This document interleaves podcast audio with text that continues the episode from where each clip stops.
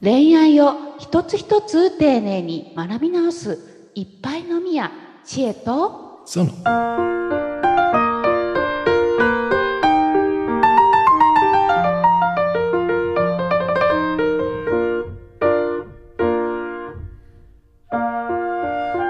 二股を今回取り上げたいと思います。二股？うん。二股です。はい。二股ね。うん。まあいいや。何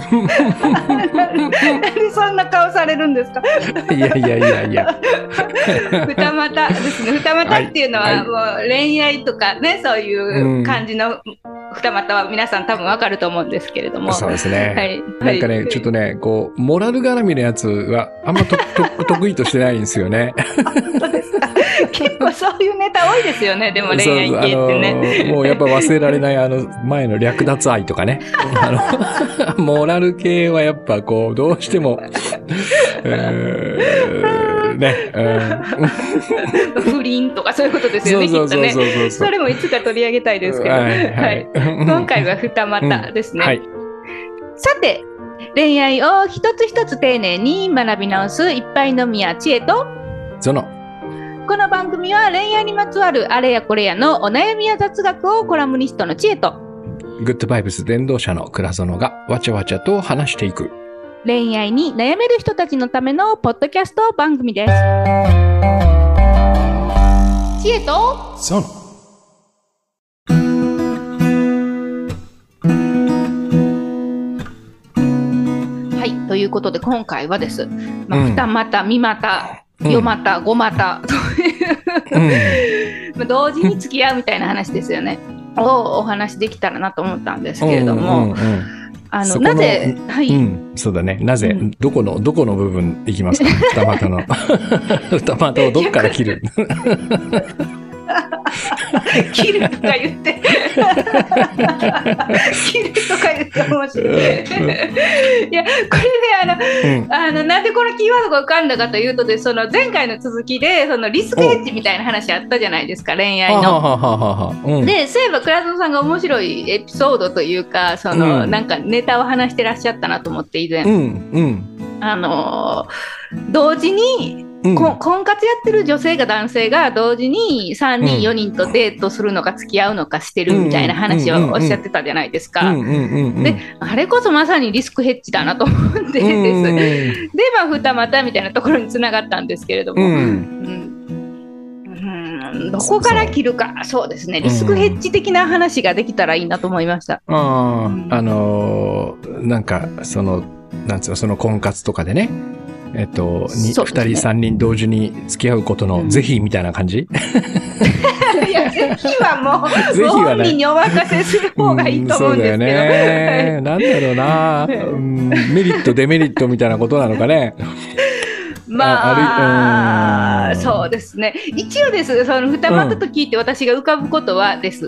私が以前その勤めてたよく話に出てくるその恋愛商材の会社はです。はいもう。男性主に男性向け8割ぐらい男性2割女性で男性向けなんでしかもこうモテるっていうことがテーマだったのでもう二股を目指す方とかもすごい多かったんですね。逆にねもうそうです二股とかもうその広告の文言も四股できたみたいなのがもうメリットなんですよそのなんていうんですか広告にそれが踊ってるみたいな感じの売り方をしてた時もありましたからそのまあ、ある種こうそういうモテたい願望がある、人たち、まあ、男性女性問わずにとってはその、二股できるほどモテている四股できるほどモテている人気者ってい う,、こう勲章にもなるのかなというふうには思ったりしたんですけども、まあだからどうや言われたら特に結論はないんですけど今の話も倉田さんはどう思いますか？いやいや、やっぱりほら、若い頃はさ、その、まあ、例えば二股とかね、やってるとしたらさ、ちょっとこう、いい気にはなってるよね。そうですよね。二股しながら、なんか、まだ別の女性に声かけてる自分みたいな、なんか、そういうのはありますわね。だからまあ、興味があって、それをこうやってみたいっていうことであればね、うん、頑張れって感じ。そうしか言えないですよね。なんだろうな。でもじゃあもうモテたい軍の話はもう、多分キリがないと思うんですよ。もう頑張れみたいな話になってくると思うので。趣味みたいなもんですもんね、それはね。そうですね、本当に。はいはい。なのでそうじゃなく、置いといて、そのベストパートナーを見つけたいがために同時に付き合って、その最善の人をより優るという手法について。手法ですよね、もう完全に。掘り下げるのがいいんですかね。リスクヘッジですからね。ですね、なんていうのかな、そうだな、なんかね、僕ほら雑誌の編集やってたでしょ。はい。だから製品レビューとかよく書いてたんですよ。はい。同じジャンルのね、例えばプリンターとか。3台とか、ね、それからデジカメとかね、そういうものをこう各メーカーのやつをこう入手して、どれが一番おすすめかみたいなね、あと最近で言うとほらアプリとかあるじゃん、 iPhone のアプリ、ね、同じカメラアプリなんだけど どれが一番いいのとか知りたいことでもあるでしょ、カレンダーとかね、ああいうものって割とこう人が作ったもんだから、比べやすいんですよ。それから、自分が欲しい機能はこれだとかっていうのが一個決まってたら、もう自動的にもうこの一択じゃんみたいな感じになるのでね。だからなんつうのかな、もし人間がそのようなものであるんだったら、僕は多く付き合えば付き合うほどいいと思うのね、同時に。ねえ、だって1個のアプリしか知らないでずっと使い続けててさ、友達が「え、なんでそんなの使ってんの、こっちの方が便利だよ、安いし」とかって「いや本当だ」みたいなのはちょっと嫌じゃないですか。そうですね、それ人に当てはめたらすごい嫌な感じしますね。でもね、おそらくそういう感じで多分やってる気がするのね。この人だけしか知らない私は多分その世の中をよく分かってないと。男もよく分かってないと。だからやっぱりある程度その渡り歩いていろんな種類を見てこないと本当にベストっていうのは分からないみたいな、そういう発想だと思うんだけど、何度かねこの番組でも話したと思うんだけど、人というのは分からないんですよ。そういうデジカメとプリンターではないのでね、もう本当に80億人いて世界にみんな一人一人違うし、あとなんつうのかな、その人の良さが分かるタイミングとかっていうのも一日じゃ無理だったりするわけね。一日じゃ無理だってことは1週間でも無理かもしれないし、1ヶ月でも1年でも無理かもしれないのよ。確かにね、ちえさんと知り合ってそろそろどんぐらいなんですか、1年ぐらいにはなるんですかね。1年ぐらいですね。やっぱり最初の1ヶ月と半年ぐらい経って、今ってなんとなくやっぱ印象が違うでしょ。ですね、もう1年も経ったんですね。びっくりしました今聞いて。あれ1年も前なんやと思って。そうだって確かさ、暮れに大阪に行った時にトークライブに来てくれたじゃないですか。そうですね。はい。あれ12月だからね。そうですね。今もう8月になろうとしてるでしょ。だからあそこから数えても8ヶ月なんで、あっという間。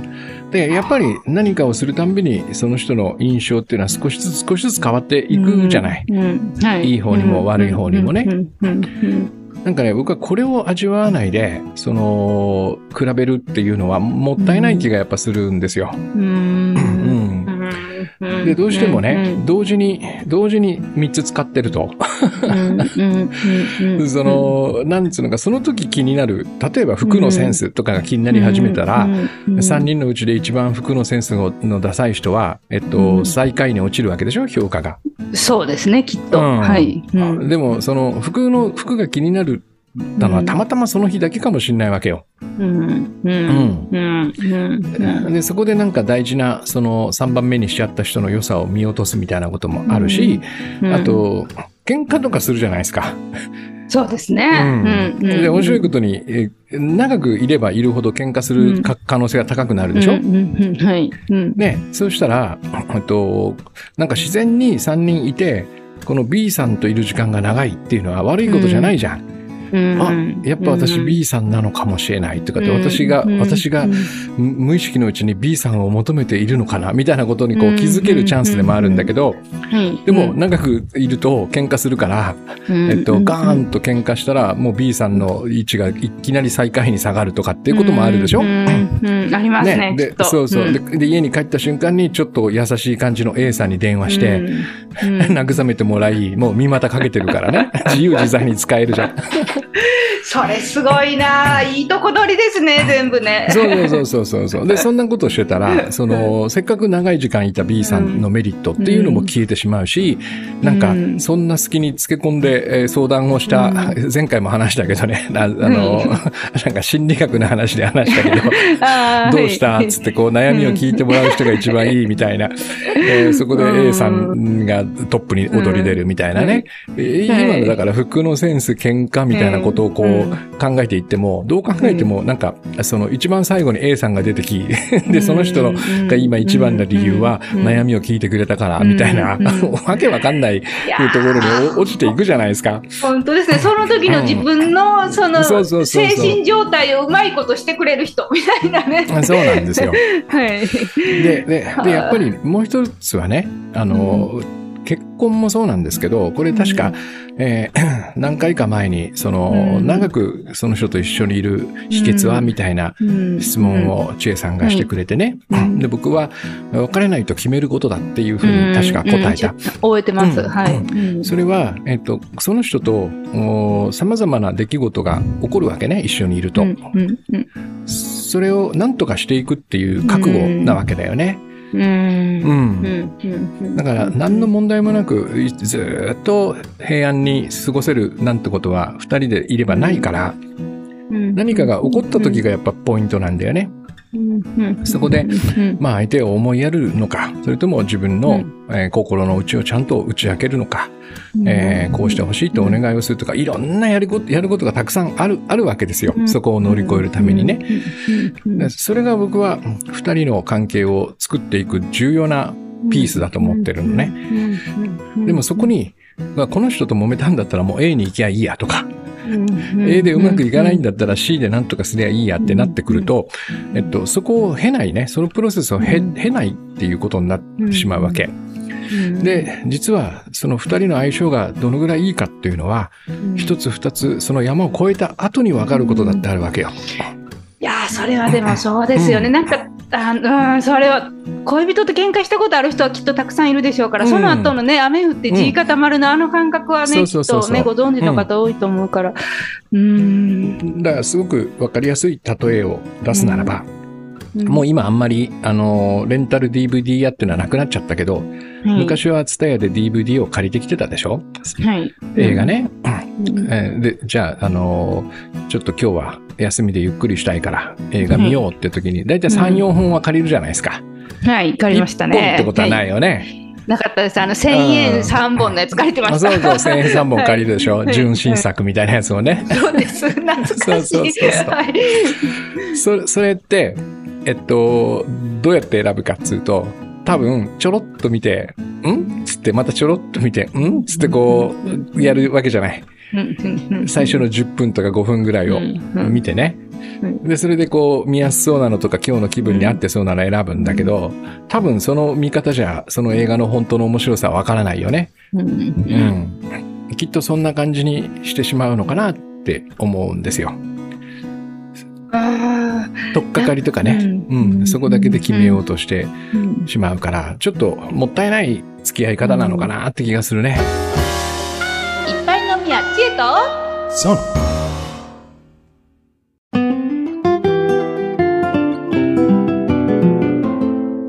あれを思い出しました。ビーイングの中で話してた倉園さんとこの人と思える人に出会えませんじゃなくて、理想が高いけど妥協したくないみたいな回あったじゃないですか。そうですね。はい。あの時におっしゃってた、いいとこ取りをしようと思ってこうなんかおかしな方向に行くというか、その なんておっしゃってたんですかなあの時、そのいいそれは全部それぞれのいいところで、そのいいところを全部複合した人間はなんか存在しないみたいなことを、ね、言ってましたよね。それをこう頭の中でその理想を作り出してるけどみたいな、うん、そうなんつうのかな、ね、ゴムまりみたいになってるんですよ僕らは。こうゴムまりってこういうゴムの丸があったら、うん、この例えば右側をグッと押すとこっちにビヨンって飛び出るじゃないですか、うん、こういうふうに、うんうんうん、この押してへこんだとこがいわゆる僕らが一般に欠点と言われてるとこなのね、うんうんうん、でもその欠点があるからこっちが出てるっていうこっちを長所と呼ぶんだけど、うん、これはセットなんですよ、うんうんうん、時間にルーズな人は今に生きてるみたいな、そんな感じ。ああ、うん、言いますよね、表裏一体みたいな。表裏一体なんですよ。セットなんですよ。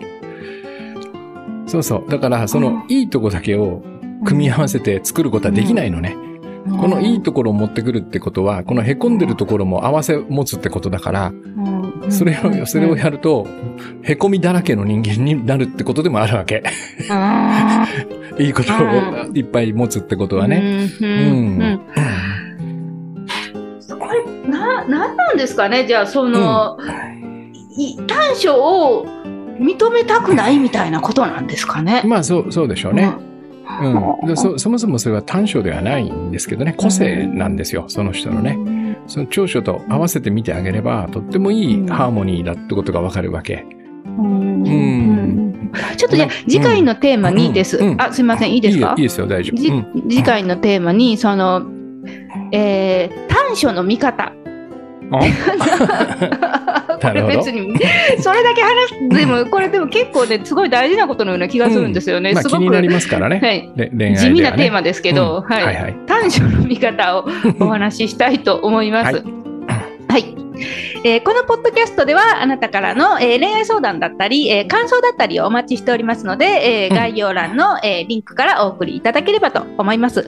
そしてですね、私と倉殿さんからあなたにです、特別なプレゼントもご用意しておりますので、概要欄の方を見ていただければ、そのこと、書いておきますので、ぜひね、ちらっとでも、見てみていただけると嬉しいなと思います。はい、では今回は、これで終わろうと思います。さようなら。さようなら。